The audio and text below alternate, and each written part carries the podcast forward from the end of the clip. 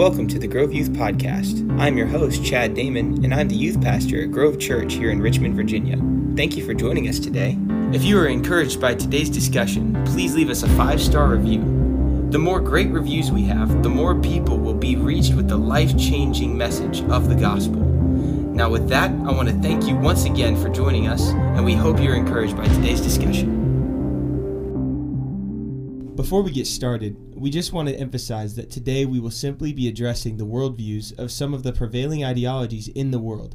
We are not attacking particular groups or individuals, as we believe that Jesus extends forgiveness to every person regardless of where they have come from or what they have done. All right, so today we have a couple fan favorites back on the show. We have the Berrymans, uh, minus Shanti. I don't know where she is but I hope she's doing great.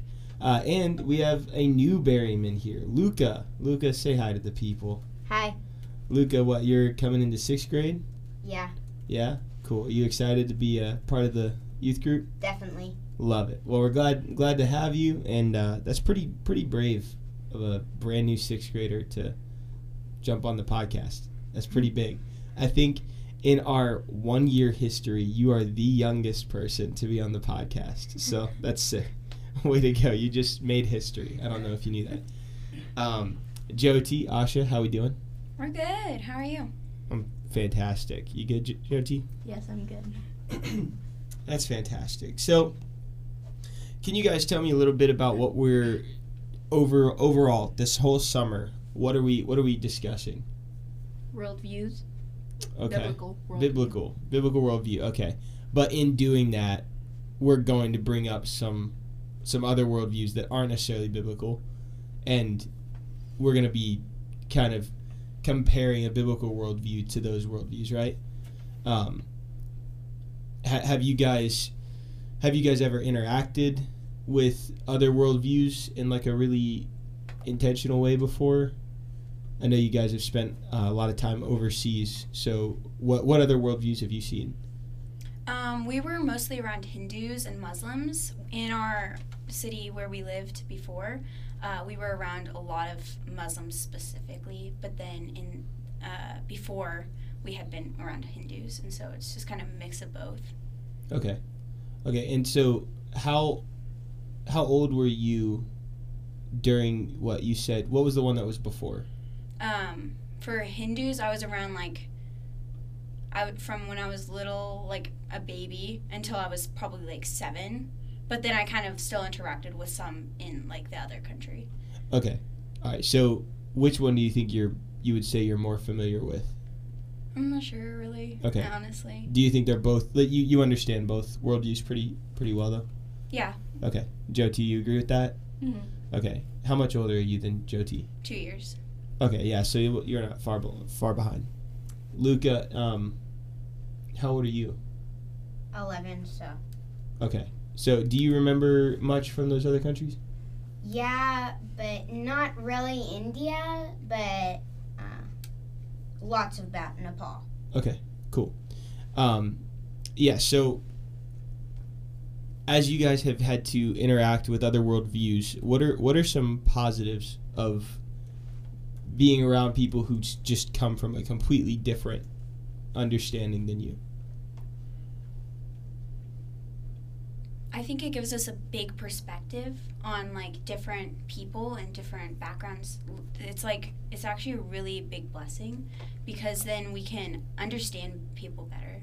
Okay. Okay, that's cool that you you call it a blessing. That's great. Jyoti, did did you have anything else to add or? I agree with Asha. Okay. Yeah, no, that's uh, that's super super important. Do you guys know what an echo chamber is? I don't think so. Don't An echo chamber is this idea of you being in like a room where, if you were to say, the color blue is the best color, it would just keep echoing around. Mhm. So you just hear the color blue is the best color, but but you never hear someone else say, "I think the color red's the best color," because you're in an echo Yeah. chamber, right? So sometimes, and this is true of of anybody who is in a specific culture, you can find yourself in an echo chamber. So we're Christians. uh, we like to surround ourselves with Christian community and with godly people, and there's nothing wrong with that. That's great and that's biblical. But sometimes we can surround ourselves only with people who agree with us on every single thing, and we can put ourselves in an echo chamber. And it's not just Christians who do this, because we like to be comfortable. And if you are constantly around people who don't agree with you, then it can be uncomfortable, right? So sometimes to to seek comfort, we put ourselves in situations where we're only ever hearing stuff that we agree with. So it's really cool that you guys at such a young age can already tell that spending time with people who do not agree with you, um, it's cool that you can tell that that's actually a blessing, and that it's really important to be. You, you said because you can understand others. Yeah. That's that's why it was yeah. So that's a um, that that's a very mature and a very I think a very proper way to view other people who di- who disagree with you. Because right now, right, it, it's like you kind of hate people who disagree with you, and you love people who agree with you. But that's not right. You're supposed to love everybody, and even if they do disagree with you, you can disagree in a in a kind way, right, in a loving way. So that's really cool. That's really cool. So this this um this series I think will be really beneficial for a lot of people. I'm enjoying preparing for it because it's giving me there's there's a lot of stuff going on in the world right now, and applying a biblical worldview to everything really helps me see. Uh, wow, there's a lot of brokenness, but there's a lot of chance for redemption too. There's a lot of people who, um, I mean, everyone needs Jesus, but there's a lot of people who don't know Jesus that would so greatly benefit from knowing Him. Um, so while it is sad sometimes to see how far we've fallen, it's just a reminder that the world does need Jesus, right? And what what should that cause us to do as Christians? How should how should we respond to that, knowing that there are people who need Jesus? We should go out and share it. Yeah. And um, you guys are homeschooled, right? Yeah. Yeah. Okay. So where's the primary place where you, um, where you share the gospel, where you um, show demonstrate the love of Christ to people? I think interactions. Okay. Uh, with with who? People all around us. That's good. That's good. Yeah, I mean, I don't know if uh, I'm talking to the audience here. I don't know if you guys know the Berrymans, but they do a fantastic job. Uh, every time we have a new person come to youth group, if if I see a Berryman walking around with this new person, I'm like, oh, cool. The the Berryman's got him. We're good. Um, so they really do a great job of demonstrating Christ's love to people. Um, is there are there any places where you go uh, where there's primarily unbelievers and share the gospel with them? Well, our neighbors, I'm pretty sure they're not. Um, we've tried to connect with them. Uh, we don't. It's been hard because we moved whenever during COVID, so Mhm. it's not really the best time. Yeah. So you like didn't um, connect with them as soon as you got in because Yeah. it's it was all weird. Okay. So we're, we've we're still yeah. connecting. All right. We've invited them to different like church events and stuff, like Okay. the fall retreat, but they weren't able to come.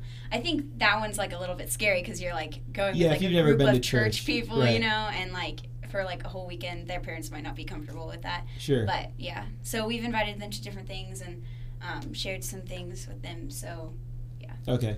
Yeah, that's that's something that's so important to understand. It not every conversation has to be a are you ready to accept Jesus as your personal Lord and Savior? Cuz some people really aren't ready. But just being that faithful like neighbor who's just saying, "Hey, do you guys need anything?"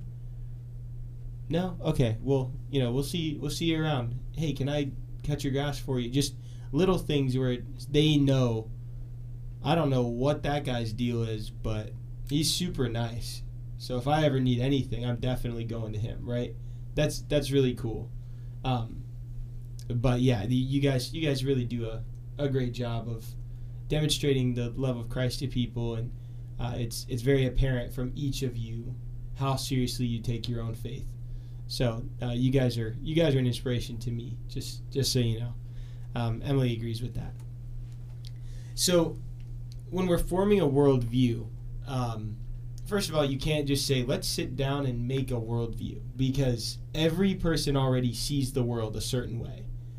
So when you're growing up, you are forming your worldview. So now at your stage of life, you have to look at your worldview and say, okay, which parts of this make sense, which parts of this don't make sense, which parts are maybe contradictory. Um, is it biblical? Which parts are biblical? Which parts are not? So you can re, you can kind of relearn your worldview, or you can make adjustments to your worldview. But nobody walks around without one. Everybody has a worldview. So, one of the uh, most important questions of a worldview is what do we talk about on Sunday?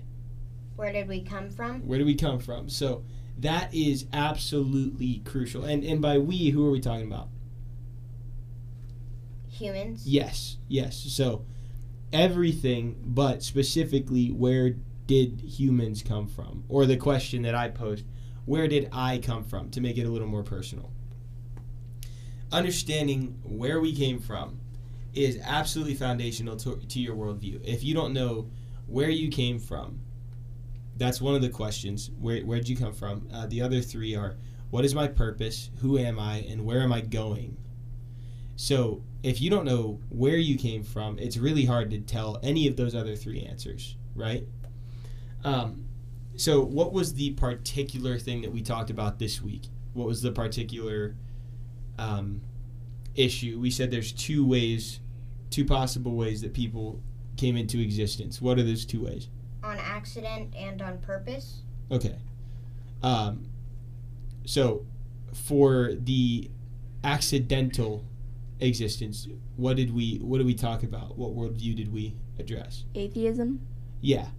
Um, do you remember the name of the guy that we Richard. Dawkins. Dawkins? Yeah. Yes, yeah. Stephen Hawking and Richard Dawkins. I always got them confused because they're both super smart and uh, they're atheists and they're scientists, and I always got them confused. But yeah, we talked about Richard Dawkins this week, and I played a little clip of an interview that he had with Ben Stein, and again, I have prayed that Richard Dawkins would come to know Christ because a guy like him, a guy with that amount of credibility in the scientific fields and um, the fame that he has, if if a guy like that were to get saved, it would be un- unbelievable. It would the, the uh, impact that he could have on this world would be astonishing. Um, but in that video, do you guys remember uh, what? Do you guys remember what he said? Uh, what or what were some things that you remember that he said that kind of stuck out to you? Um, like he said that whenever um, the guy who was interviewing him, uh, like asked him if you did end up meeting God, what would you say to him?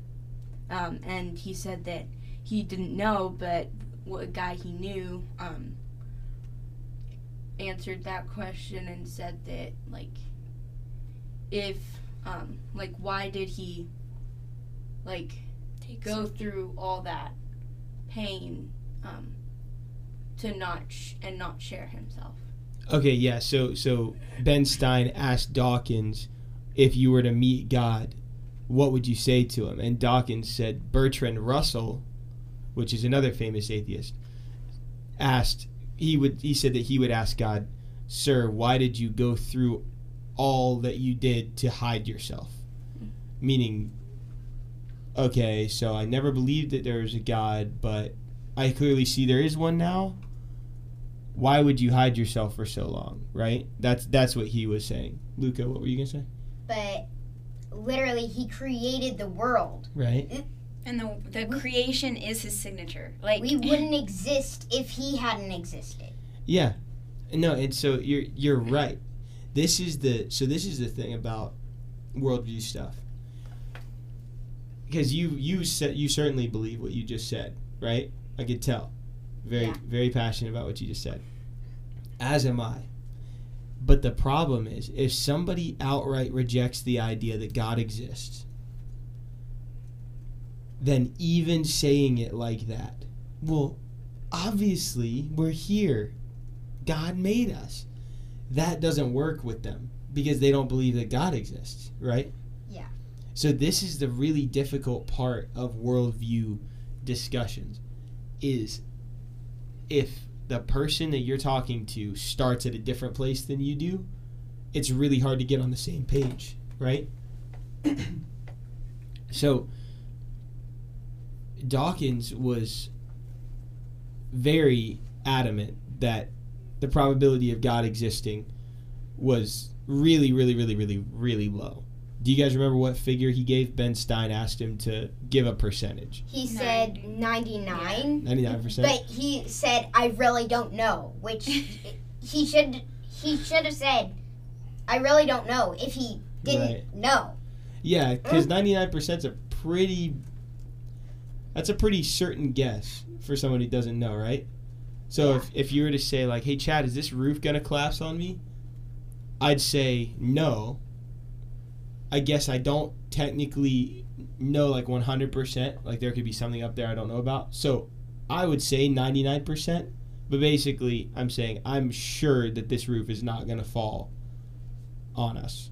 Yeah. But because probability states that it's technically possible, I'll give it a 1% chance of happening. But no, I'm I'm going to say I know the roof's not going to fall on our fall on our heads. 99%, whatever. But he kept saying, "Well, I don't know. I don't know that God doesn't exist or that he does exist, but I would say it's 99% or something like that that he doesn't."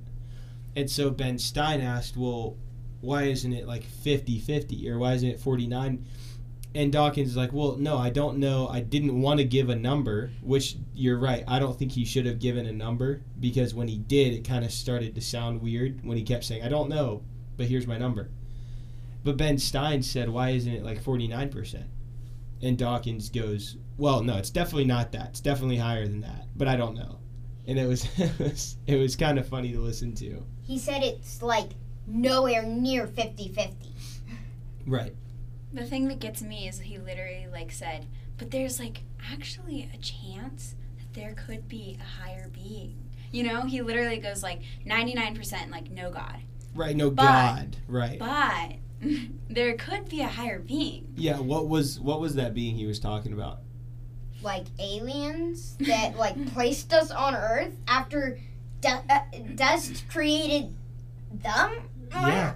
I know. I know. It he really hates the idea. Do you guys remember all of the the words that he used to describe God?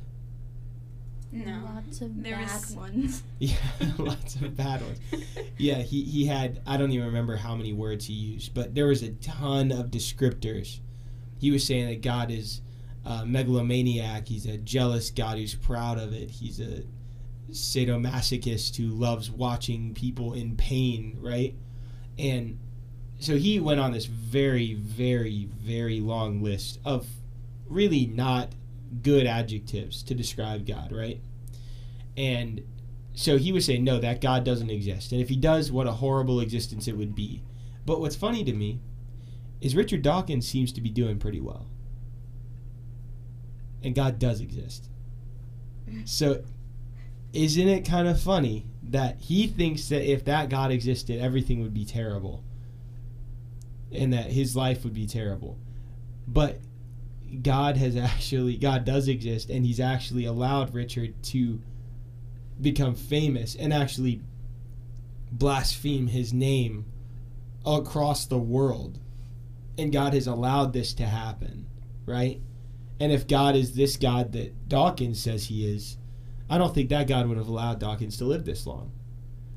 And So it's it's very it's just interesting, right? Like even if you don't believe in God, I would be careful about all of saying all of those things just because it's like, well, what if he does exist? That would be he probably wouldn't like all that stuff I just said, right?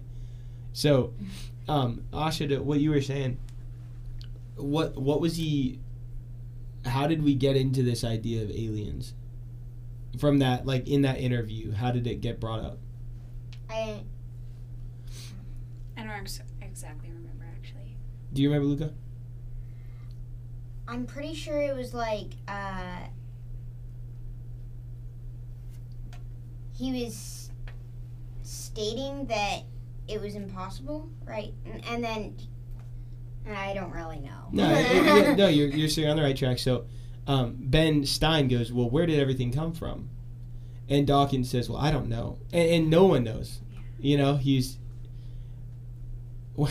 typically when not just Dawkins, but when these when these very very hyper intelligent people say, "I don't know," it's not just a humble like, "I don't know the answer." Maybe someone else does. It's I don't know, but neither do you or anyone else right? Because it's basically like because if you knew, I would already know by now, and that th- there's kind of like this, um, this arrogance of if there's anything to be known, I know it.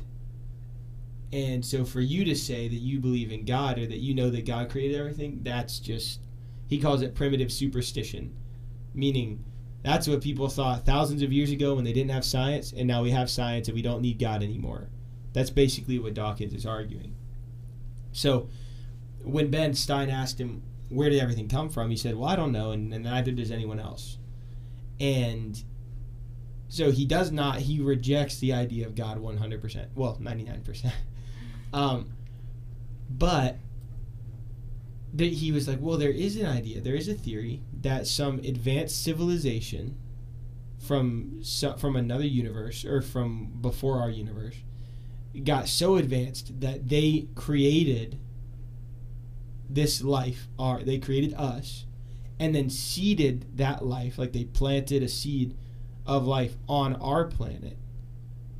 And he said and, and perhaps if you looked enough into biochemistry you could see some sort of signature in their dna as if saying like oh look we have a creator right but he then says but those that in that group of people that or that beings, those beings, the civilization, would have had to have come about by some rational process, right? So it was weird because he was in that moment, he acknowledged intelligent design could be a thing. You could have been made specifically by something higher than us. But it's definitely not God because whatever it is that created us was absolutely something that existed from a natural means. Like it was it had to have been created. But then what's the problem with that logic? Where does it stop? Like where does it Right. what created that and then what created that? Right. So this alien civilization made us, but then where did that alien civilization come from? Oh, it came from another alien civilization. And so where did they come from? And it goes in this endless circle, which you could say is an infinite loop.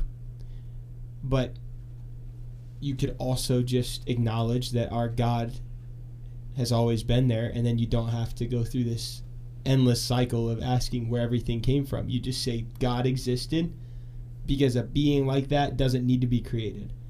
That being exists, period. And it has always existed and always will exist. And then he created everything. And that really helps when you can just surrender to the idea that God exists. And then you dig into the character of God and realize, wait a minute, that's not all of those things that Dawkins said, those aren't true things. God is a jealous God, but not in the way he means it. God's a jealous God, meaning he is the only being in the universe worthy of our praise, and he doesn't like seeing other things get get our praise because nothing else is worthy other than him, right? And he's right about that. So, I found it very interesting because he says that the idea of the aliens, he's like, it's quite an interesting theory, and I'm like, what? why is that interesting? Like, you just you discredit people who say that God created everything. But if some some guys like, what if it was aliens? He's like, ooh, that's interesting. It's interesting because they can make something up. Yeah, right. Yeah, there's not a whole book written about aliens. The Bible, we know about the Bible. The Bible is all hogwash, but let's we could figure out some stuff about the aliens, right?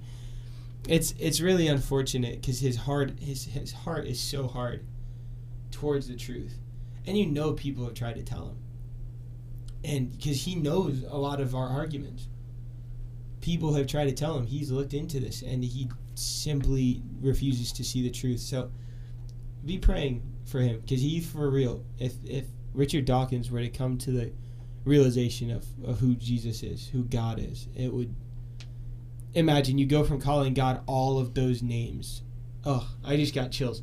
What if Richard Dawkins writes another book after he gets saved?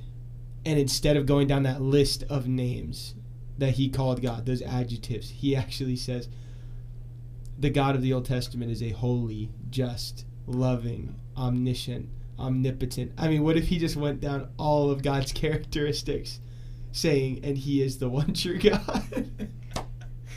oh my goodness, I literally am tearing up as I'm thinking about Richard Dawkins coming to know the Lord and, and tasting and seeing that the Lord is good. How, how fantastic would that be for him and for our world? Goodness. Um, so let's think through the implications a little bit here. So, if we did happen to come about by accident, all right, let's get rid of the God idea, let's get rid of the alien idea. If we really were to get here from a process of like the Big Bang, what would that mean for our lives? It would be meaningless. We Okay. would have no purpose at all And why not? because we happened by chance instead of some powerful being creating us for a purpose Mm-hmm.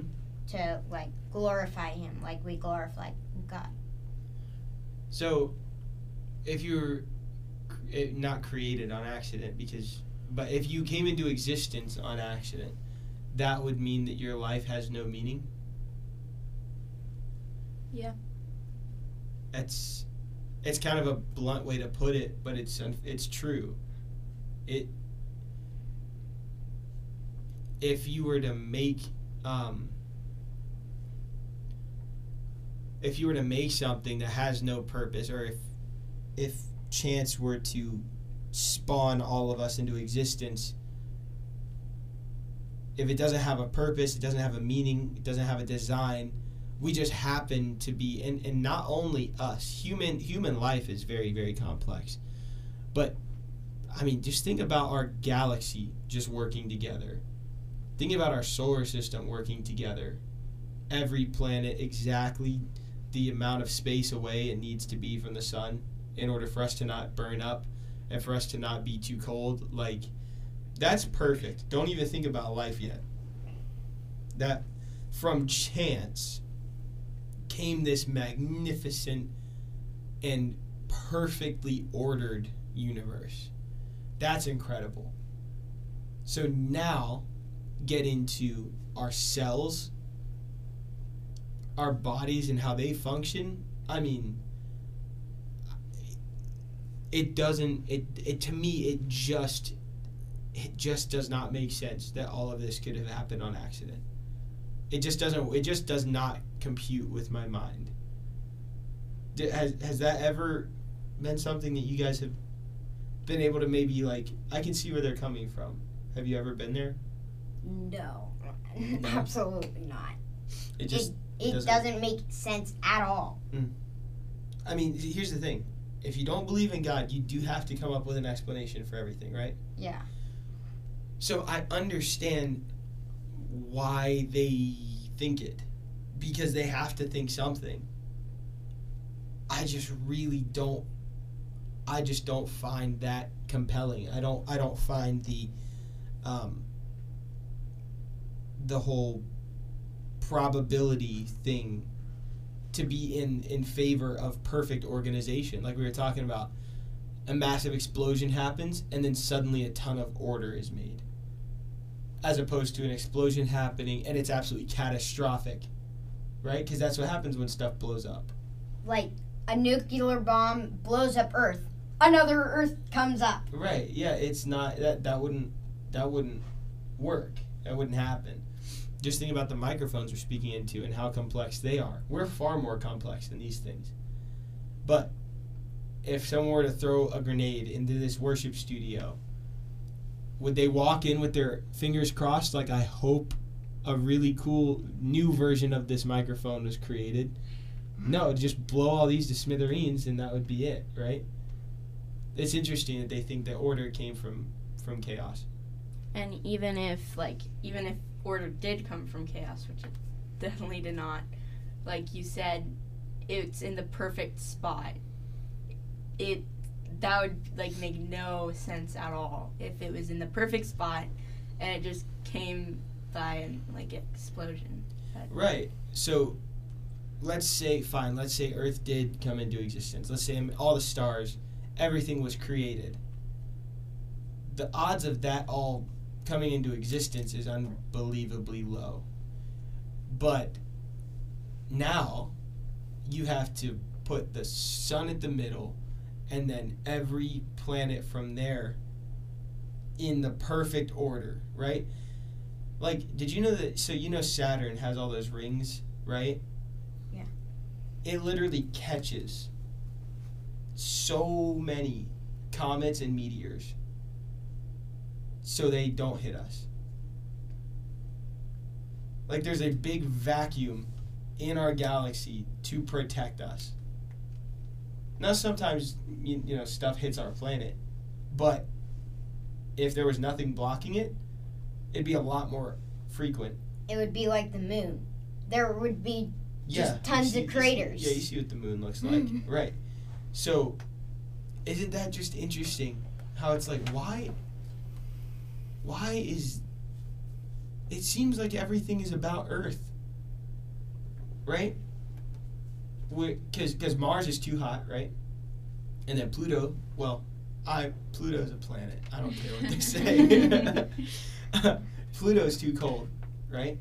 The other planets are gas. Uh, not all of them. I don't know that for a fact, but Venus is way too hot, and it's the closest planet. Mars is too cold. Mars is too cold. Yeah, it's one planet away.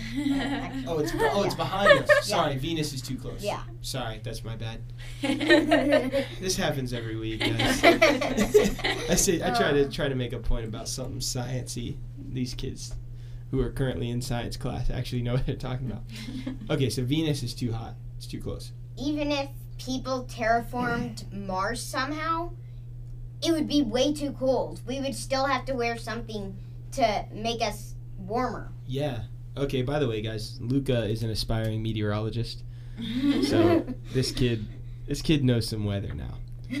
Um, he's like, today on Mars, it's going to be 530 degrees. sorry, sorry. Mars, too cold, too cold. Venus. Venus is the hot one. Um, so he uh, he makes a he makes a good point. Even even if we were to be on Mars, it we wouldn't be able to survive there without extreme. Uh, we'd only be able to be there for a short short amount of time and with you know, I love my Carhartt jacket, but I don't know that that's going to help me on Mars, right? yeah. Um, so, isn't it interesting that Venus is close to the sun, we're right behind it, and then Mars is right after us. So we're perfectly boxed in there to where we can have 72 degrees and sunny, and it's like the best day ever, right? Um, but then you have this planet several planets away that's called Saturn that is eating up all of the all of the space debris that would absolutely pummel our planet. And it's just like something about Earth is super super special. Right? I just I really struggle. I really struggle to see how that was an accident. Right? And again, I'm not the smartest guy in the world.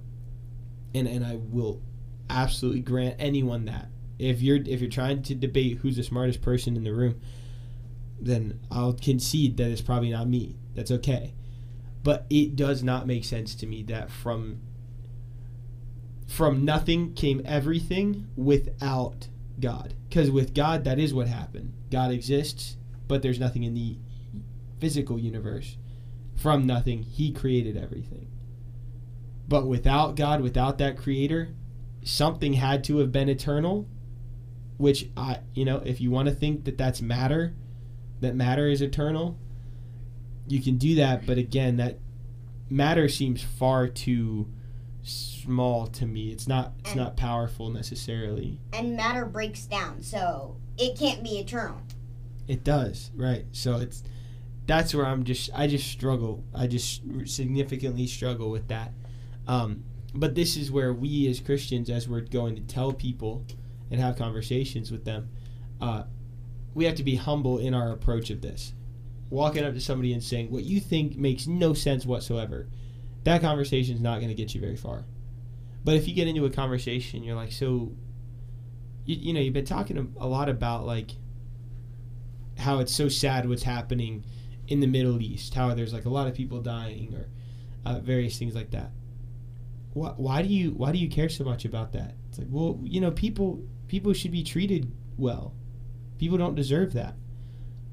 Okay, no, I I totally agree with you, right?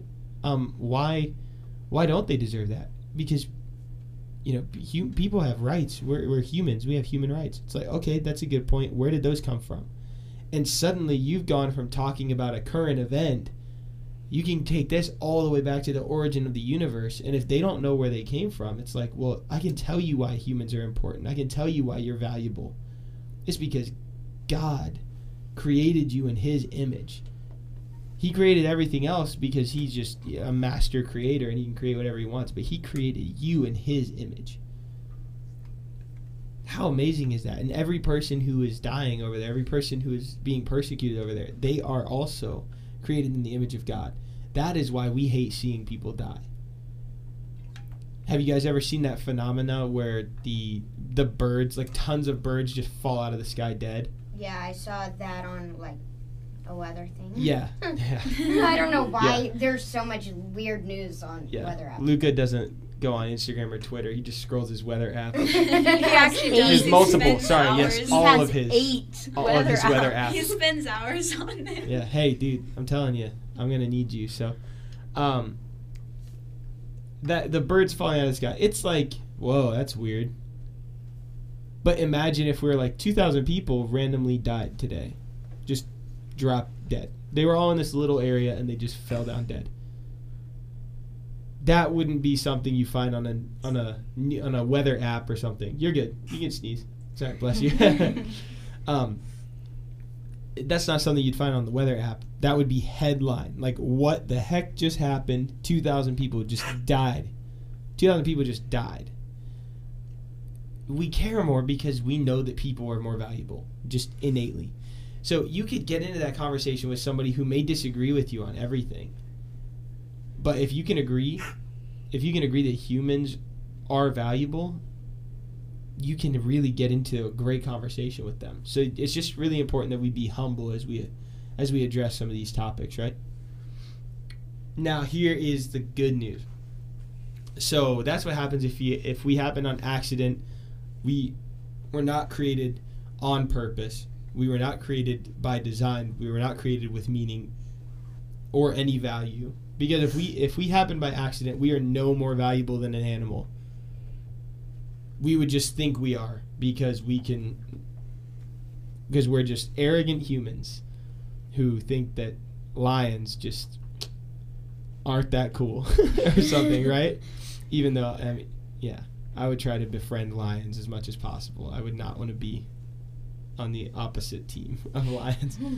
Um, but so here's what happens if you're created on purpose. In genesis 1 God said, Let us make human beings in our image to be like us. They will reign over the fish in the sea, the birds in the sky, the livestock, all the wild animals on the earth, and the small animals that scurry along the ground. So God created human beings in his own image. In the image of God, he created them. Male and female, he created them. So, what do we what what are a few things that we see in this verse? God created us with different genders. Yes. Okay. So he made humans and then split us into two. Uh, we're one is a, a male and female. That's not a different species. We're we're the same species. He made the human human species, but then split us into two categories, right? Male, female. So that's one thing we see. Yeah. We're made in the image of God. Okay. Which he didn't say about any other group, which means we are special, right? He also said that we would reign over his creation. Mm-hmm. So, God has created humans in a very, in uh, very intentional way, and He put us in charge over His creation. We're our, we're to be good stewards of that, right? We're to take good care of the world. So, He immediately puts us above animals, puts us above everything else. Humans are the most important creation that He made in terms of intrinsic value because God does love all his creation. So if you were somebody who previously thought you didn't have any meaning or that you were unloved or that you aren't good at anything, you don't have a purpose in this life, would hearing this verse maybe change your mind a little? I think it would. Yeah? Like, it would change your perspective of how meaningful we are. Mm-hmm. Well, and I think sometimes we have this thing where we say like, "Oh, well, she's so talented," or "He's he's that's somebody who's meaningful." I'm not, right? Because we look at what people can do, we look at their their talents and their skills, and we say, "Well, I don't have any of those, so I'm not as valuable as that person." But the beautiful thing about this verse is saying, no, he didn't say, I made male and female, and those who can run the fastest will have dominion over the ones who are slower than them. He's saying humans are up here, they have dominion over everything else, and they will reign. I made them in my image. So, and notice, male and female. They. So, male and men and women are equal in God's eyes. We have, we absolutely have different purposes on this on this earth. We just do. Nothing wrong with that. God loves us both equally, and we are both perfectly made. There are different things that we ought to do, right? But what he's saying is humans are up here, they are above the other creation. And so now, if you're that person who says, well, they're talented and I'm not, you should take so much comfort in this verse because God appointed you. He made you who you are. And He has equipped you to do amazing things.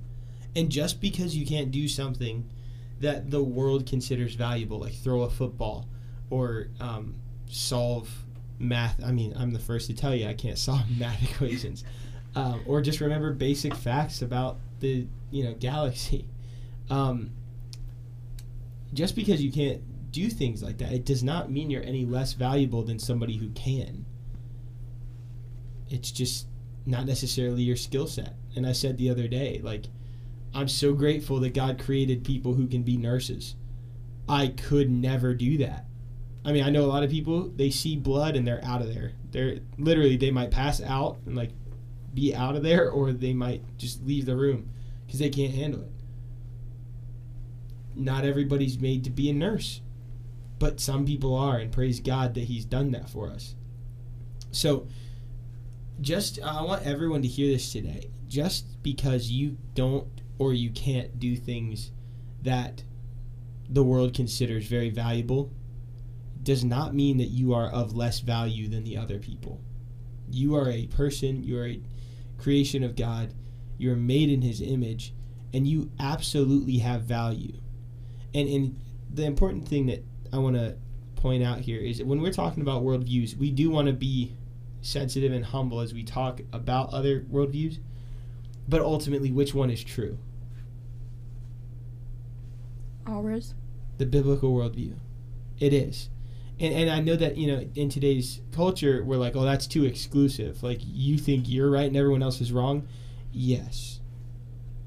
I do. And I don't mean that in a prideful, arrogant way. I mean, this is the truth and I am called to tell you the truth. Both as a Christian, we're all called to make disciples, but as a pastor, I am even more called to make disciples and to proclaim the truth and to not waver on that. So when it comes down to it, oh, well, we just see things, you know, we just have different perspectives on things. No. Because one is false and one is true. You were created on purpose for a purpose. You are not the result of cosmic chance that leaves you just as valuable as a tree or a, an animal, right? The truth is that God created you specifically. And I love what David says in Psalm 139.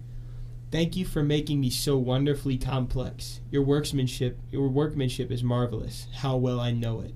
You watched me as I was being formed in utter seclusion, as I was woven together in the dark of the womb.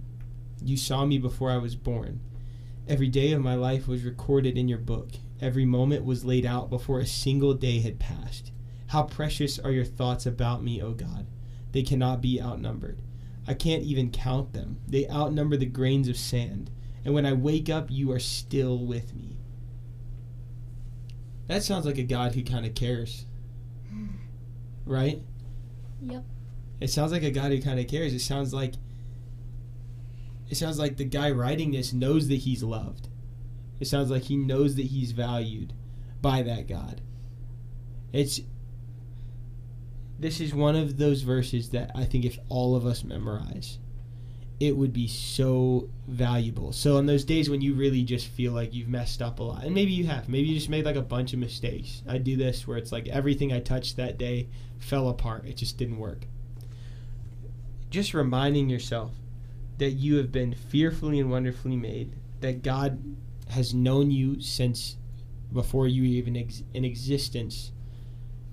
He has cared for you and he, he created you specifically how you are. If you can just remember that, it will get you through a lot of things in life. Because there's a, there's a lot of lies being told. There's a lot of things to say. If you do this, you are worthless. If you do this, you have no meaning. If you do this, you can't help anybody.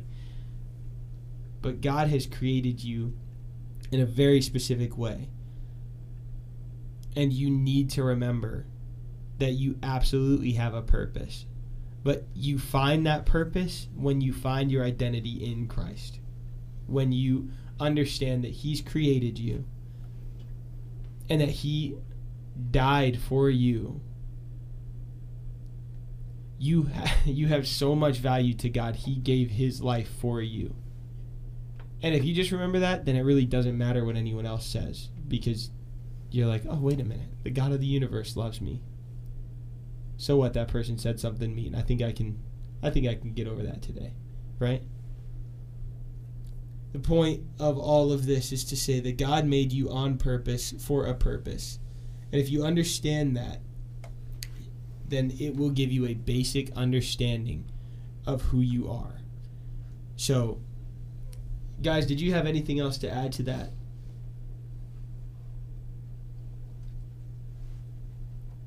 I don't so. Okay. Luca, did you have something to say? No? Okay. Well, guys, I really appreciate you being on and uh, talking with me this morning. And um, I really do hope that this series is super encouraging to y'all, but is uh, also going to help all of us understand not only what we believe, but how to address people who believe things that we don't, right? So thanks for being on, and uh, we'll probably see you again this summer. Yeah. Say goodbye to the people. Bye. Okay, so where did I come from? Your understanding of where you came from is absolutely foundational to your worldview. This is why it's one of the four questions. All four of the questions are unbelievably important. If you don't know one if you don't know any one of those questions, you will be confused in this life. Okay? Because if you don't know where you came from, then you can't understand who you are. If you can't understand who you are, you can't understand your purpose. You can't understand where you're going. This is core. Understanding where you came from is absolutely crucial. So there are two possible ways that people have come into existence on purpose, God created you, or on accident via a bunch of coincidences, okay? Um, people who go to public school, help me out. How, how, how is it explained to you that we got here? Yeah, Fadi? Big Bang. All right, so what happened in the Big Bang? A lot of like asteroids and meteors or whatever hit each other and created life. Okay? I'm not really sure. I don't really pay attention to science. All right, cool. So we'll, we'll maybe nix that one. Yeah. So a bunch of little dust molecules. The dinosaurs! I'm just kidding. Um, dust molecules randomly, or they spontaneously combusted, um, and then creating gravitational pull and eventually getting bigger and bigger and bigger, creating all the planets and suns and stars. Oh, okay. Yeah. And basically, over time, creatures have adapted to fit different needs. So, for different time periods, dinosaurs died out because Because of the flood. But I'm just I'm just kidding. No, but before all that, before evolution happened, I'm talking how did we get here? So what so the Big Bang. Do you do you have something else to add to what they said? the dust particles, after they built up, there was so much, it kind of just all came out at once, and all of that dust it started to solidify, creating the first stars, and then came. Yeah. Yep. There's a hypercondensed core of matter, and then for some reason it imploded, leading to some. But when it imploded, there were pockets of we don't know what, but less concentration of dust, leading to different concentrations of dust scattering across the universe, leading to galaxies being created as the gravitational pull pulls these dust particles together to create suns, planets, and black holes. So we don't exactly know why. We just know that. What I love Yeah, I know. Like imagine how I feel. Like I don't know what happened. I, I was relying fully on you guys for that. Um, ima- did you see how Yusuf said that? He's like, eh, basically, and, and I was like, just the way he looked at me, I was like, am I supposed to understand what he's saying right now? So yeah, uh, we have a couple of different ideas there, but the Big Bang is this idea that at its core, two things ran into each other to explode. And then from there, there was things that gathered together and made big stuff, right? That's something I can understand. Big stuff happened. Uh, it's the, I mean, it's called the Big Bang. It's not really like that hard, you know? Big Bang. Big explosion, and here we are, right? So there's just so many things wrong with that theory. And obviously, I'm not a scientist, right? You could bring up Richard Dawkins or Stephen Hawking or uh, who's the. Um, Neil deGrasse Tyson, that guy. You could bring him, and they would run circles around me in terms of their intellect. They are just smarter than I am. Um, and they could probably just say so many things that I literally just forget where we are in the conversation. Um, but the point is, no matter how many, it's called word salad when you just like. Uh, have you seen that news newscaster who's like, nine people are dead last night after a fire in the Bronx left nine people dead last night in a fire in the Bronx that killed nine people last night in the Bronx, right? It's this it's this thing where it's like you said one thing, but a bunch of times in a different way, right? So they Neil deGrasse Tyson, those guys could just say massive words to the point where I'd be like, So when did we get here? And then they'd be like, Well, see, that's the fascinating bit. And then I would still lose them even after that. So the problem with this is what was before the Big Bang? Not, I'm not asking you from a biblical worldview. I'm asking you, what do they say happened before the Big Bang? What existed? Nothing. Do, you, do your teachers teach that? Dark space Like matter. dust and rock, like space rocks, asteroids, meteors, Okay. Where did those come from? That's no, that's that that is my question. Is like There was nothing. there was nothing, Because there was just a, there was just a void. huh? Yusuf, okay, what's up, Yusuf? So like, they don't know how it got there, but there's a theory like the Great Collapse, where due to gravitational pull, the universe was into one small ball. But we aren't really sure if that's true, because currently the universe is expanding and not contracting. But where did the universe come from? That's just that's my thing. So what It's simple. Matter. matter? Yes. What do you mean? Because Shh. because everything everything is made of matter because the opposite of that is antimatter, which destroys it. Okay, but where did matter come from? Matter comes- God. God created it. There we go. There we go. Yes. Isn't the isn't it kind of like a funny question though? Because isn't as humans don't we what we define and imply by the word universe is that's kind of like a word that we made up. So in a way, you could say that there's like there was no universe because we put like a, everything that we define the universe as a box. Yeah, I mean, It mean, was nothing. Yes. So so as long as nothing existed, I have no problem with it. Yeah. That's fine. Yes. When I ask people, when I ask people the question, what came before everything, they always, always drop the conversation. Every single time. Yeah. Because they don't know. They don't. They just don't. You can press these guys. You can press them. I will even I'm I, I don't believe in evolution. I don't believe it happened. Um my and macroevolution. I believe in microevolution where people have made their their creatures have made slight changes to adapt, but never from a a fish to a different animal. That's never happened. Ever. It has never happened and it never will happen because it's not possible. Where did reptiles come from? Huh? So, um, when we're when we're talking about the origin, if somebody wants to go there with evolution, I might say, fine, let's say evolution happened. What started it?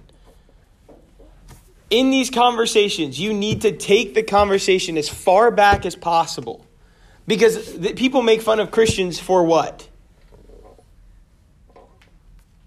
Well, for lots of things, but yes. For believing that there was only one God. Okay, yes. Stop. Yep.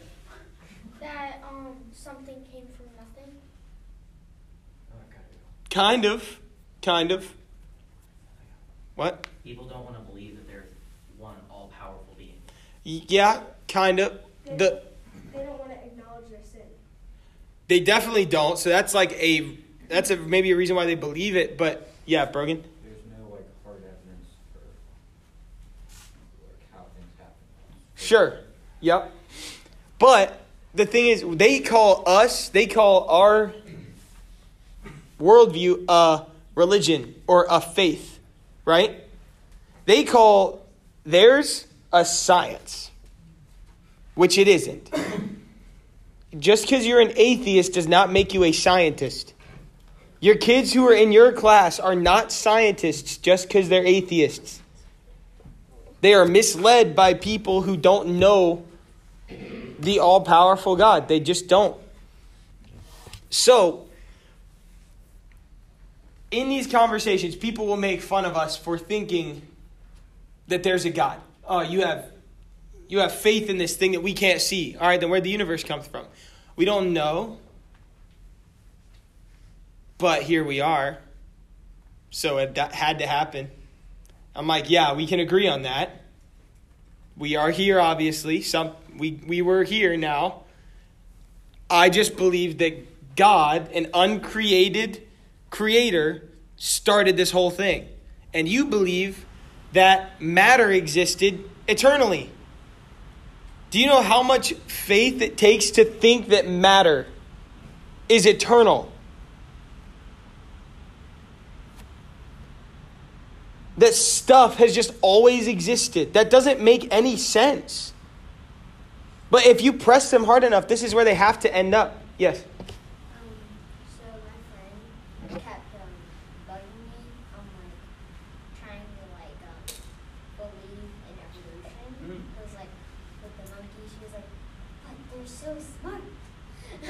Yeah. And I was like, how did round noses get to straight faces? And that led to that. And um, she kept she kept bugging me, and she um she asked, well, where did God come from? And I was like, He was always there. Is that the right answer? Yes. Here's the thing though. Is matter she asked the question, is it the right answer to tell your friend who asks, Where did God come from? to tell them God was always there? Is that the right answer? Yes. Yes. Here's the thing. Why is it why is it easy to say God was always there, but really hard to say matter was always there? Because matter breaks down. Matter breaks down. Matter is not all powerful. It's not intelligent. It just exists, right? It's just constructs. Right. It's like a rock. God created, if, if God, by the definition of what God is, the all powerful, all knowing, hey, shh, shh, the all powerful, all knowing, omnipresent, omniscient, like that God, if He exists, there is no singular thing in the uni I can't even think of a, try right now, to think of a greater thing than God.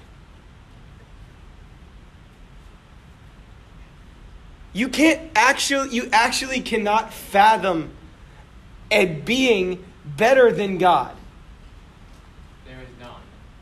Not only is there not one, you couldn't make one up if you tried. There is no being superior to God. Exactly. Even in your mind. Even as cool as Thor is, he is just not as good as our God. He just isn't, right? Yes. Um, if evolution was real, then why is there still other stuff and it didn't just keep evolution? Evolutionizing. There are actually Evolving. Yeah. Because if you take a fish and it turns into a human, well, guess what?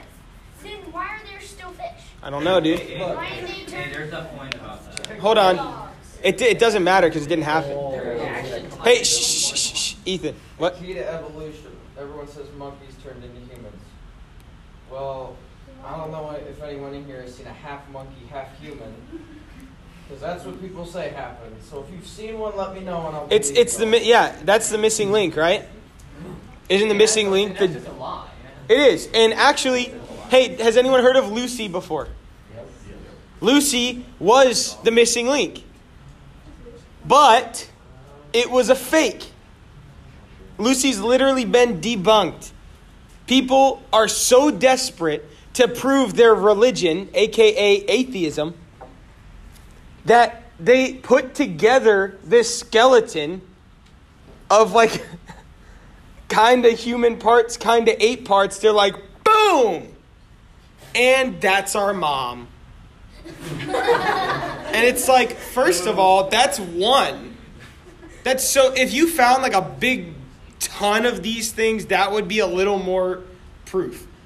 But finding one skeleton that happened to have been manipulated by humans, come on. Right? Yeah. Why do they call it Lucy? I don't know. It's probably the mom or the grandma of the scientist who fabricated it. Wait. He's like, my mom was a liar, just like me. And then he put it together. Is Lucy the one with Scarlett Johansson like doing like What? his, his whole psychic abilities? I don't know. I have no idea at all. I don't know. What's up? Have you if it like connected to Lucifer? Lucifer? Lucifer's the father of lies, and Lucy was a lie, so hey, hey, you should write like to the Discovery Channel and be like, yeah,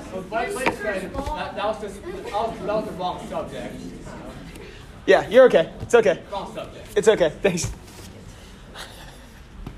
So, do we see how there logically there are only two places we came from? We were either created by something that wanted us here, or we were as accidental as anything else that has ever come into existence.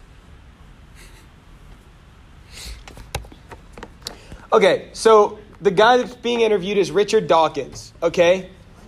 uh, famous critic of Christianity, cra- uh, famous atheist. Hey guys, shh, shh, shh.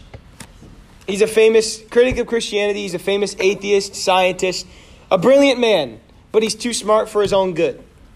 Um, the guy interviewing him, his name is Ben Stein. Ben Stein is Jewish.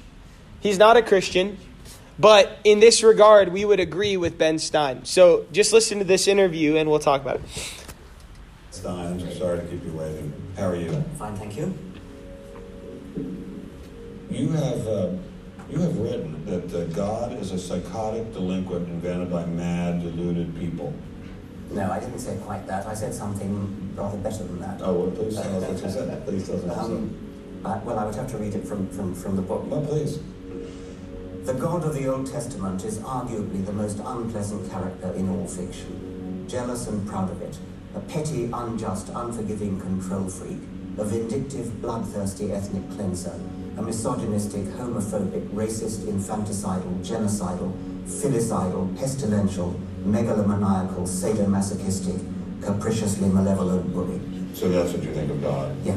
How about how about if people believe in a God of infinite lovingness and kindness and forgiveness and generosity, sort of like the modern day God? Why spoil it for them? Oh, um, Why not just let them have their fun and enjoy it? I mean, I don't want to spoil anything for anybody. I, I write a book, people can read it if, if they want to. Um, I believe that it is a liberating thing to free yourself from primitive superstition. So religion is a primitive Oh, I, superstition. I think it is, yes. So uh, you believe it's liberating to uh, tell people that there is no God? I think a lot of people, when they give up God, feel a great sense of release uh, and freedom. Why do you think that? I mean, what's your Well- dad? What's your scientist? What's your dad? I think, well, I've had a lot of, of letters saying that, and I've There are eight billion people in the world, Yeah, Dr. Dawkins. How many letters have you No, had? I haven't, I haven't had that. that- That's quite, quite true. Professor Dawkins seemed so convinced that God doesn't exist that I wondered if he would be willing to put a number on it. Well, it's hard to put a figure on it, but but I, I, I mean, I put it as something like you know, ninety-nine percent against or something. Well, how do you know it's ninety-nine I percent don't. saying not ninety-seven? No, I did. You asked me to put a figure on it, and I, it, I'm not comfortable putting a figure on it. I think it's, I, I just think it's very unlikely. What? But you couldn't put a number on it? No, of course not. So it could be forty-nine percent. Well, I, it would be. I mean, I, I think it's, it's, it's unlikely, but but I, but, and it's quite far from fifty percent. How do you know? I don't know. I mean, I, I, I put an argument in the book. Well, then who did create the heavens and the earth? Why do you use the word who? You see, you, you, you immediately beg the question by using the word who. Well, then how did it get created? Well, um, by a very slow process. Well, how did it start? Nobody knows how, how, how it started. We know the kind of event that it must have been. We know the sort of event that, that must have happened for the origin of life. And what was that? It was the origin of the first self-replicating molecule. Right. How did that happen? I told you we don't know. So you have no idea how it started, No, no, no, no nor has anybody. nor has anyone else. What do you think is the possibility that, there, that intelligent design might turn out to be uh, the answer to some issues in uh, genetics or in, Well- in evolution? It could come about in the following way. It could be that uh, at some earlier time, somewhere in the universe, a civilization e- evolved by probably some kind of Darwinian means to a very, very high level of technology and designed a form of life that they seeded onto perhaps this, this planet. Um, now, that is a possibility and, a, and an intriguing possibility. And I suppose it's possible that you might find evidence for that if you look at the, um, at the detail, details of biochemistry, and molecular biology, you might find a signature of some sort of designer. Wait a second. Richard Dawkins thought intelligent design might be a legitimate pursuit? Um, and that designer could well be a higher intelligence from elsewhere in the universe. Well, But that higher intelligence would itself have had to have come about by some explicable or ultimately explicable process. It couldn't have just jumped into existence spontaneously. That's the point. So, Professor Dawkins was not against intelligent design, just certain types of designers, such as God. So the, the Hebrew God, the God of the Old Testament, he doesn't exist in your view. Um, certainly, I mean, that would be a, a very unpleasant pro- prospect. And uh, the Trin- Holy Trinity of the New Testament. Nothing, nothing like that. Do you believe in any of the uh, Hindu gods? Like Vishnu? How can you ask such a question? How, right? how could I? I Do mean, you why, why would I, given that I don't believe in any others? You don't believe in the Muslim god? No. And why do you even need to ask? Well, I just wanted to be sure. So you don't believe in any god anywhere? Any god anywhere would be completely incompatible with with with with anything that I've said. In, in I assume that. I'm just trying to make sure. You don't believe in any god anywhere? No. What if you, if after you died, you ran into God? He said, what have you been doing, Richard? I mean, what have you been doing? Having fun? I'll be nice to you. I gave you a multi-million dollar paycheck over and over again with your book, and look what you did. Bertrand Russell was had that point put to him. He said um, something like, "Sir, why did you take such pains to hide yourself?" But if the intelligent design people are right, God isn't hidden.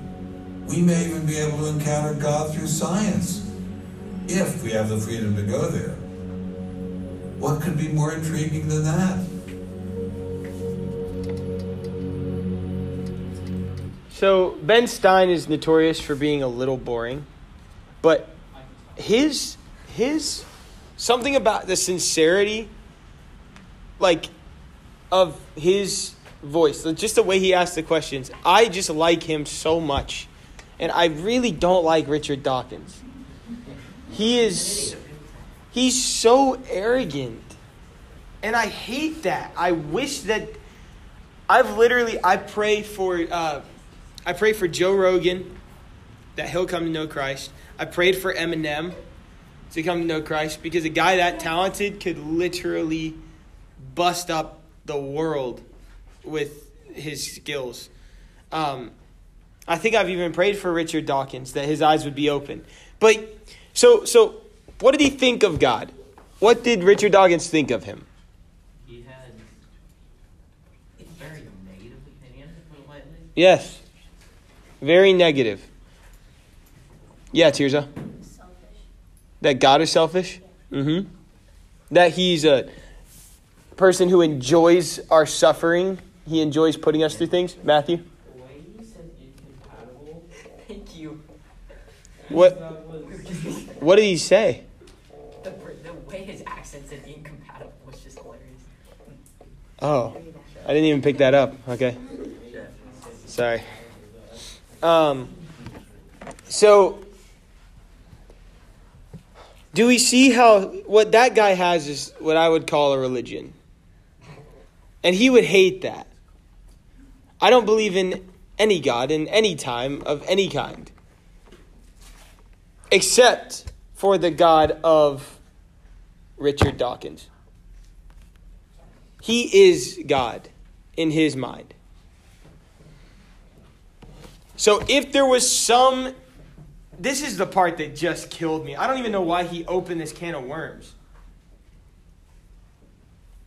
Well, a civilization earlier in the universe could have. It, it could have evolved by some Darwinian means to such a level that it was able to create some, some, some form of life and then seed it onto our planet. But uh, they would have had to have gotten there by some logical and reasonable means.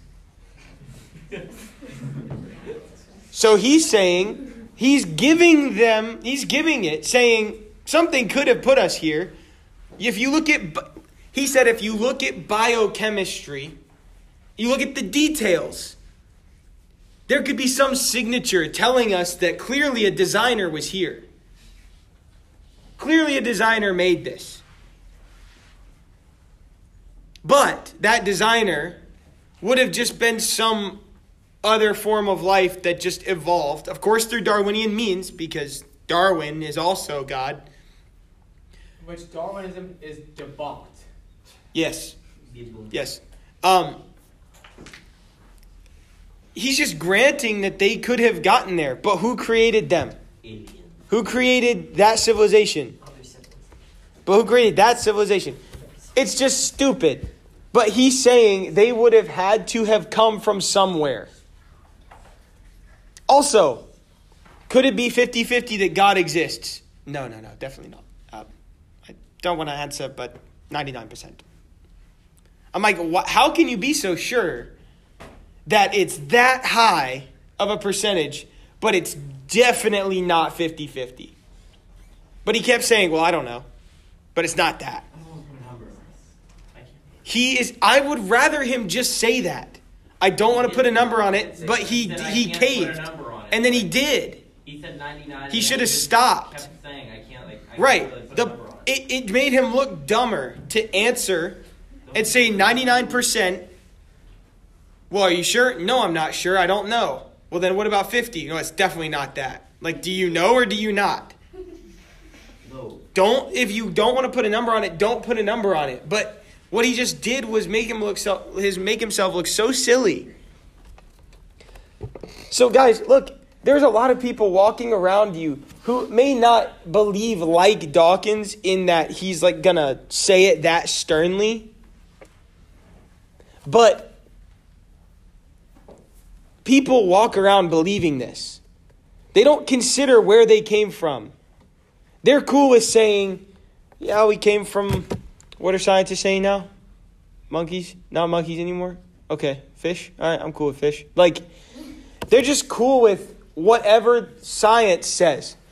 Guys, we're going to talk about this in a few weeks. I'm really excited. But this whole idea that science is real, right? Is science real? Yes. Yes. But you can't just say, well, science says so. And that's like the perfect reason. Because do you realize that scientists actually disagree on things? You can't just quote science. Science is not a person. If I were to say Mount Everest is actually not even that tall, and you're like, well, where'd you hear that? I'm like, geography. That's how stupid that sounds when you're like, well, science says it, so take it up with science. That doesn't work. Now, look, I understand if somebody doesn't believe in the Bible, they don't believe in God, if they ask you, how do you know God exists? Saying because the Bible says so doesn't work. But you know what works a heck of a lot better? Simply using your eyes. Look around. How many? Okay, so yesterday I was playing spike ball in my backyard and I landed on like those sweet gumballs and they like tore up my arm. My arm is literally healing itself right now. My body is putting this back together. And not only putting it back together in a way that's like, all right, that'll do. Nice little patch up there. Unless it's like something significant, my knees have been destroyed over time. So you can kind of see they're just naturally darker. But I have scars in various places from deeper cuts. But your body actually puts it together exactly how it looked before. Like, that's not an accident. It's not an accident. And I'm about to explain. Huh? It's God's design. It's by design. No, it's by the aliens' design, Ian. Lies. Blasphemy. Correct. It was a lie. Yeah, that was a joke. It was a joke. Yeah, Luca. It's like like science is like a wrench when you need uh, a screwdriver. Uh, so you can't like use a wrench as a screwdriver to get a screw out to show what is Yeah. Yeah, okay, so you're saying in order to prove God's existence, you need a specific tool. And science is like, we got it. Oh, we can't get it. Must not be there. That's a good point. That's a good point. So while science is fascinating and it truly helps, science actually does point us to it. It does point. If you had two pieces of a board that were stuck together and there's a screw through them, and you can't see the end of the screw here, and it's screwed in so deep you can't see it here. but you know the pieces are held together by something. There is something holding them together, right? Is a wrench the best tool to use there? No, it's not going to give you the results you want. So that's why he said, What if God is the answer? And what if we're allowed to pursue that scientifically? We, we actually have to have the freedom to do that, though. Because as a scientist, if you even use the word God, people think that you're not intelligent. They don't take you seriously as a scientist. That's actually a really good analogy, Luca. All right, so here we go. If you were created on accident, if you were a cosmic accident, something exploded, a bunch of dust imploded. What was the big word you used, Yusuf? Hyper something? No? Okay. He forgot it. That's how big that word was. I think he used the word asleep. He, he literally was like, I have it in my head once, and I could say it once, and then I gotta reload. He's gotta go to bed before he could ever think of that word again. If you're a cosmic accident as a result of chance, so these two things that I, that I guess ex- existed blew up, I, I still just can't even move past that. Like, what even happens next? How many times uh, have you guys ever shot tannerite before? Who raise your hand if you shot tannerite? Okay. Okay. Or have you seen tannerite explode? So tannerite is it's a target, like when you go to a shooting range to shoot guns. It's a little target. It looks kind of like a like a little hair gel Like tin thing. You shoot it. No, no, not like that. You shoot it and it just blows up. All right, so it's way more satisfying than shooting paper. So So what's like nitroglycerin? probably, I don't know, but that's a big word. that's a big word. Okay, so um, what? It blows up. That's all I know. So, sh- hey, so here's the thing. Um, when you shoot tannerite, guess what happens? And then what? Nothing. It smokes for a little Every time you shoot tannerite and it blows up, it makes a house. Yo. How sick is that? It's literally free real estate. Guys, do you see how stupid that sounds? When hey, shh, when so, when this massive explosion happened, tons of order. That's not how explosions work. Explosions cause chaos. They blow up things. Like this is put together, now it isn't.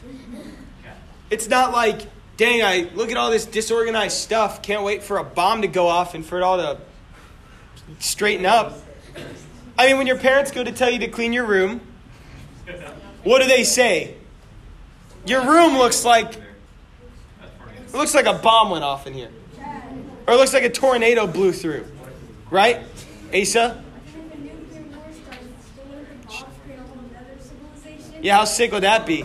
Yeah, instead of the end of the world, it's just world 2.0. So, so, shh. Your, your parents tell you that a bomb went off in your room because of how messy and disorganized it is. But what if you cleaned it up? They're like, dang, a bomb went off in here. What? Look, it put everything right back into place. It's silliness. It, it's silliness. That bombs, explosions don't create order. But let's say it happened. You are literally worthless. If you were literally the, the product of cosmic chance, you have no value in this world other than what people say you have. How depressing is that? If, if no one created you, if nothing created you, you just happened to exist. You were made on accident. Go do whatever the heck you want because you're going to die soon, and then that's it. That that is the most depressing life I could think of. A life that has no purpose. Nate. Um, then we, if we were made on accident, then we can thinking we wouldn't have souls and like. That's the other thing that I've struggled with is you evolve, you evolve, you evolve, your brain's working, so like the thoughts are occurring. But when does a soul factor in it? Well, that doesn't happen. A soul cannot evolve. So that's certainly not a thing. So, where would morality come from? Where would right and wrong come from?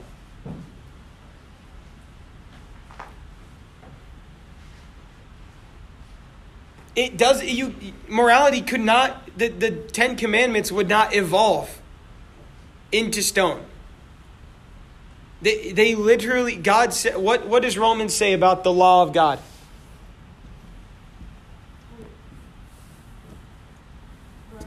What? Romans? What does Romans say about the law of God?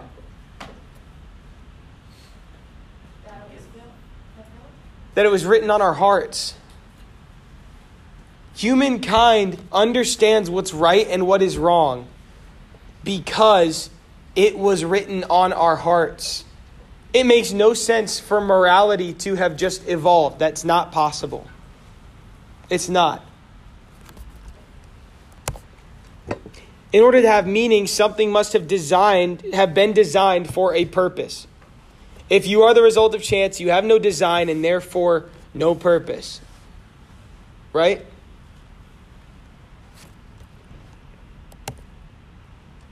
So here's the implications. Oh yeah, Victoria. Do you think like scientists created these facts just to like hide the truth about God being God and creating like everything? So, first of all, if they're not true, then they're not facts. But I think that out of arrogance and stubbornness, people such as Richard Dawkins have decided to be like, and he even said it was intriguing. He's like, the idea that maybe another civilization put us here is that's an intriguing idea. And I'm like, but when I say God, he's like, no, no, no, no, no, no. Right? So I think there are people who have shut out the idea of God and then tried to make up things. See, so like gray matter or dark matter. Dark matter is what it's called. Yeah, not gray matter. That's the wrong thing. Dark matter. People they just say, well, it was dark matter. That's what did it. And I watched a YouTube video on what dark matter is. So now I know. Um, what? I looked it up. Yeah, so I looked up what dark matter is, and the characteristic, the quality of dark matter is hilarious.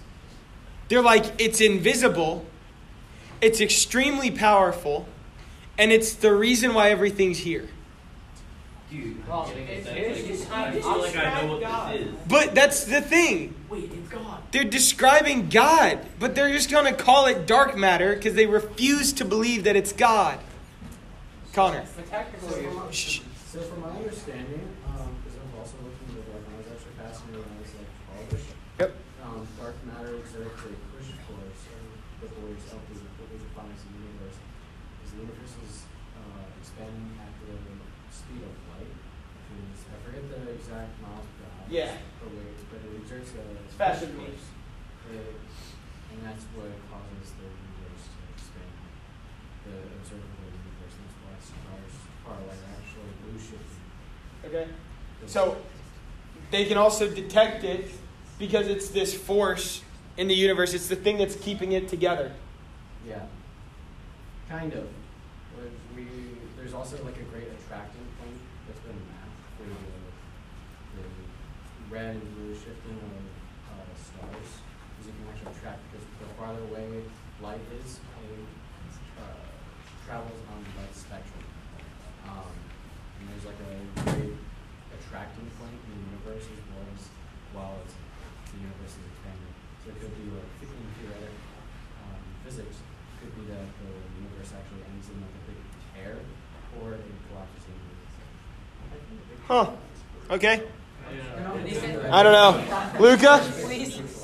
Shh. Luca? It's basically like, so I watched a YouTube video in like uh, 2020, and it was like there was like this discovery of like a white hole, and some they say that uh, some people think that that is what created or like it spits out stuff instead of sucking stuff in.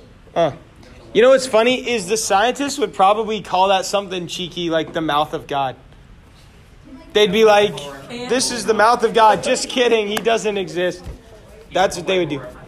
So, but the, the point is, the point is, they will come up with every theory and they'll call it everything but God.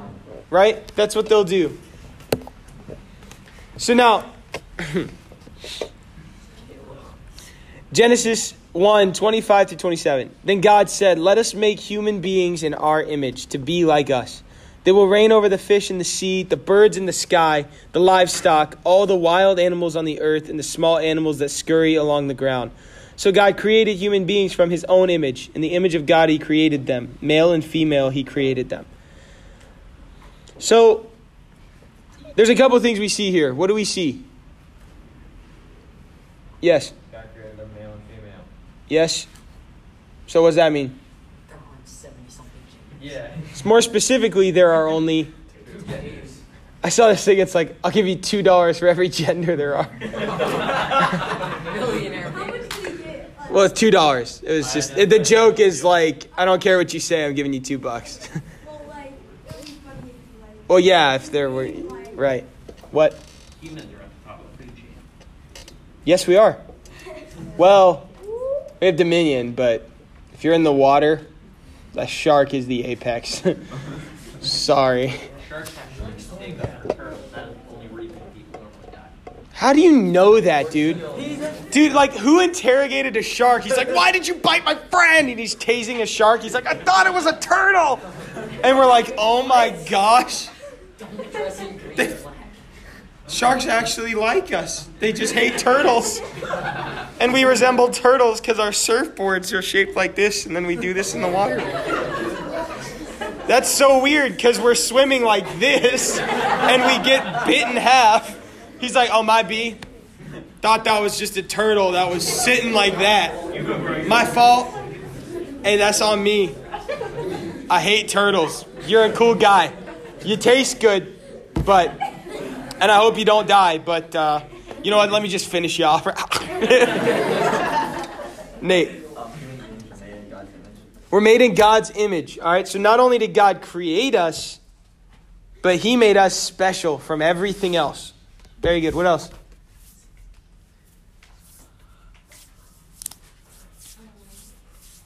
We're superior over the animals. Yeah, yeah. We're superior. We have dominion. We're God without all the power. Wow. No. No. I wouldn't say that. That's just a really weird thing to say. I don't mean like, dang, Cole, that's weird. I mean, never claim to be God at all. Also, God without all the power is nothing.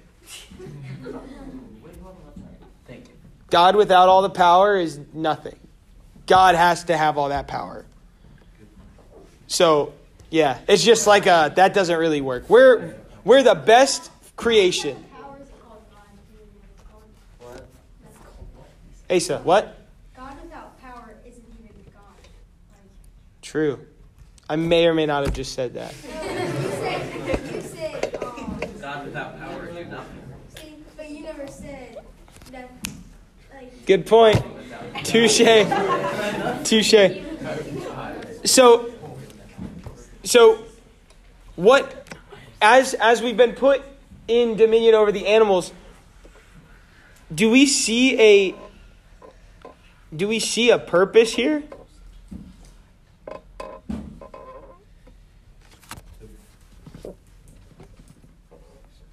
Yeah. Sort of, kind of be the caretakers of the earth. Yes, Ben. to be like God. Wants us to be like us. Um, yes. so so Who is us? God, Trinity, Father, Son, Holy Spirit, speaking to themselves. Um, yeah. Yeah. Um, if you break down the grammar in those, it gets a little screwy. Um, but so we were put on the earth to reign over the earth, right? So we have a responsibility to reign and to have dominion over the earth. So this shows that there was a design, right? Are we. How many creatures have opposable thumbs? Two. Who is it? Is it just us and. That's it? Oh, sorry, I forgot monkeys and apes aren't the same. What about chimpanzees? They would fall in the category. of- so, hey guys, how are you supposed to do do? Shh, shh, shh. Hey, hey, guys, look at me. How do you like? It's kind of hard, Brian. If you didn't have all your cool tractors and stuff, and you needed to farm, how would you do it without thumbs? So you couldn't you couldn't hold I j- come on now. If you couldn't hold a shovel, I mean I guess you could go like this, but that would hurt. Yeah, attach a fake thumb. Don't get a robot. Be like this. You can still grab a shovel. How would you make the shovel? I'm just saying that this thumbs make a difference. Thumbs make a big old difference, okay? Shh, shh. So listen, listen, listen. I, you know what? I kind of just want you all for the next week to just do everything without thumbs, and just tell me how it goes. Yes, exactly. Ian went ahead and said, "Forget that," because he understands it's a waste of time. Um, so God created us with a purpose and a design, and He built us for that purpose.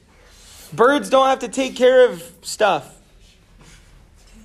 They just don't. They have to take care of their babies, and by doing so, they throw them out of the nest and hope they learn to fly on the way down. Like, that's intense. But like they don't have we we have been given a serious responsibility and God has built us for it, right?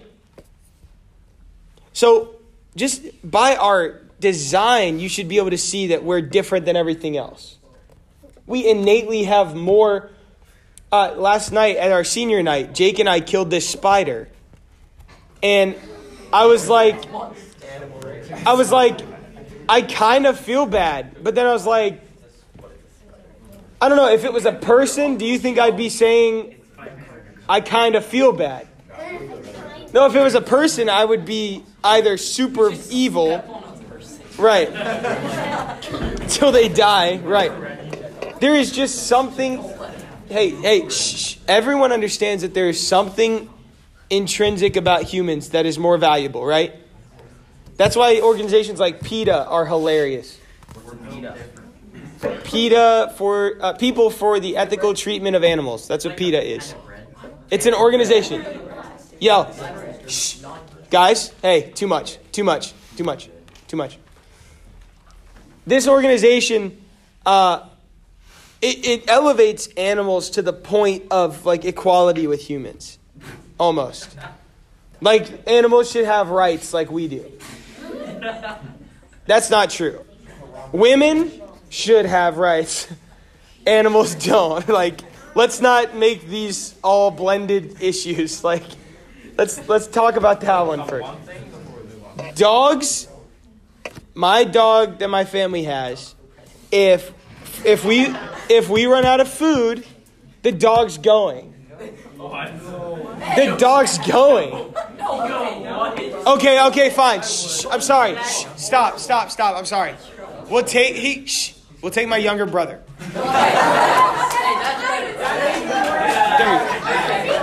There we go. Yeah. Just don't tell them. So, sh- so yeah, I'll just be like, "Yo, Jackson, what's up? Get him, boys!" And I just hold him. Um, Jackson's actually the smallest. He wouldn't feed us for very long. Yo. What's up? You're not getting me. Nobody's eating me. Um, sh- so we obviously understand the dog's got to go before a human. No. Guys. No. Yes. No. Seriously. Wait. Shh, shh. Okay. Oh, actually, cat first, then dog. Yeah. Shh, Stop it. Stop it. Stop it. Why are you leaving the good carpet? What? The carpet. What? Can we understand that, all joking aside, a dog should die before a human? It's sad. It's sad, but if you tell me that you really think that my little brother should go before a dog, then we're going to have a. Come on now. you're, you're overthinking it. You're overthinking it. We are intrinsically more valuable than all other creatures, right? We are far more valuable than all other creatures. God has given us a special gift, He's designed us uniquely. You are unique. You are special. Okay? You just are. And I know that we love our pets, but I would absolutely take any human, I would take care of a human more than I would take care of a dog. And like in these in movies where people like die trying to save their dog, I think it's the stupidest reason to die.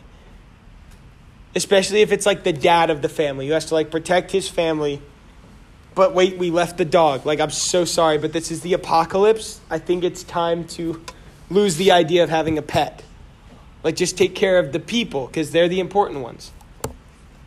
Listen to this Psalm 139, 13 through 18.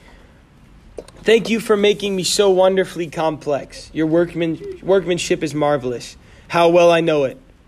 You watched me as I was being formed in utter seclusion, as I was woven together in the dark of the womb. You saw me before I was born. Every day of my life was recorded in your book. Every moment was laid out before me before a single day had passed. How precious are your thoughts about me, O God. They cannot be numbered. I cannot even count them. They outnumber the grains of the sand, and when I wake up, you are still with me.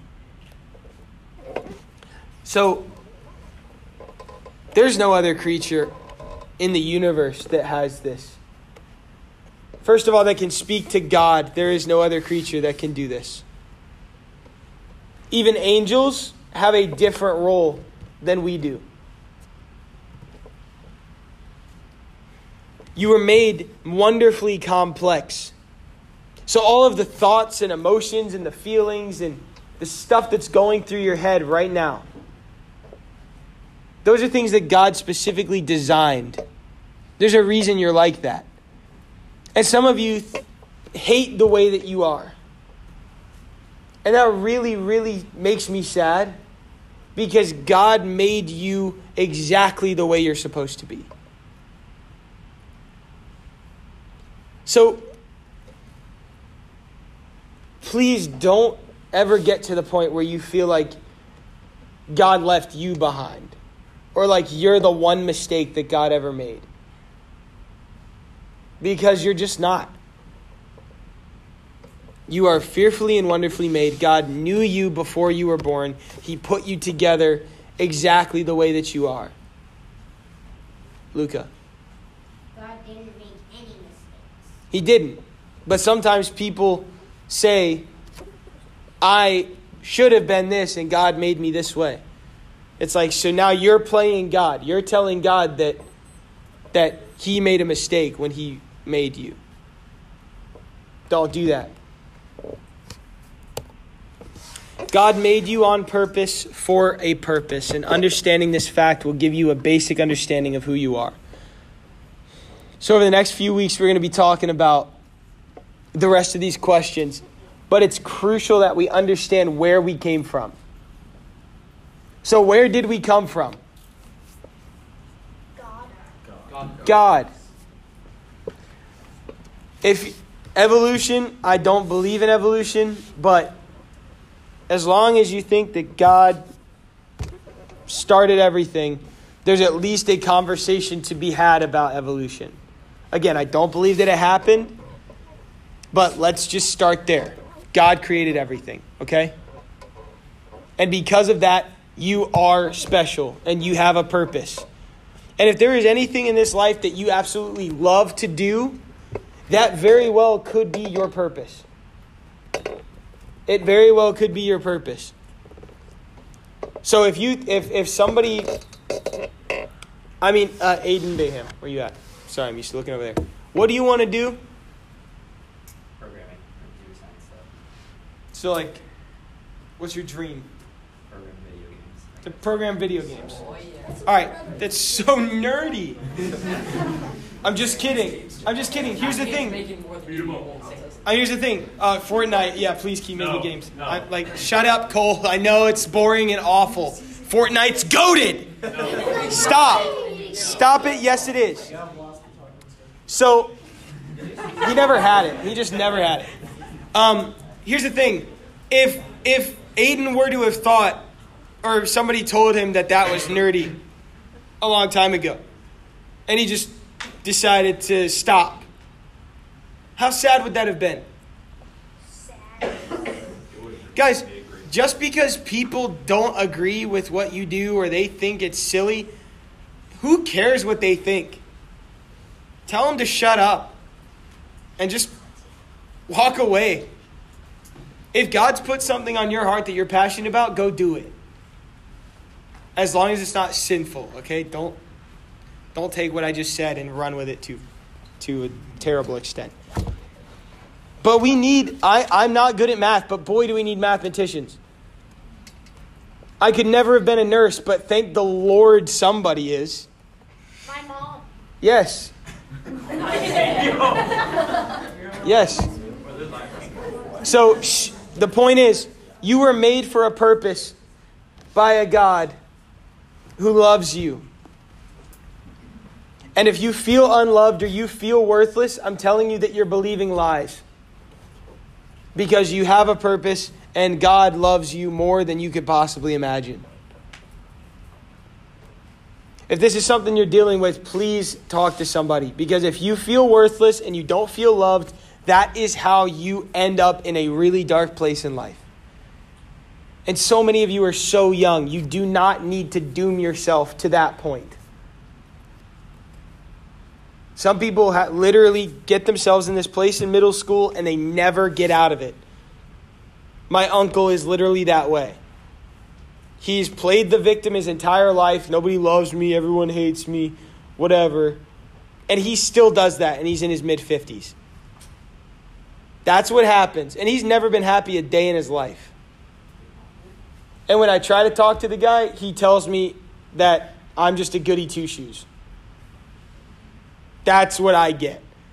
I'm telling him that he's loved and he's cared for and that God has a purpose for him. And he says, You don't get it. You're just God's chosen one. And I'm like, Okay, you, you I don't understand why that's a bad thing, but okay. Don't let people do that to you. Just walk away. Because you are special, you are loved, and God has a plan for you. All right? Seniors, I want you especially to hear me on that. No matter what you're about to head into, you get into some situations where you're not exactly sure what's going on. You always have us to call. Um, but be in the Word. Be in the Word and be on guard because you're gonna need you're gonna need to be walking with the Lord very closely here as you, you start up school, okay? Let me pray for us and we'll go to groups.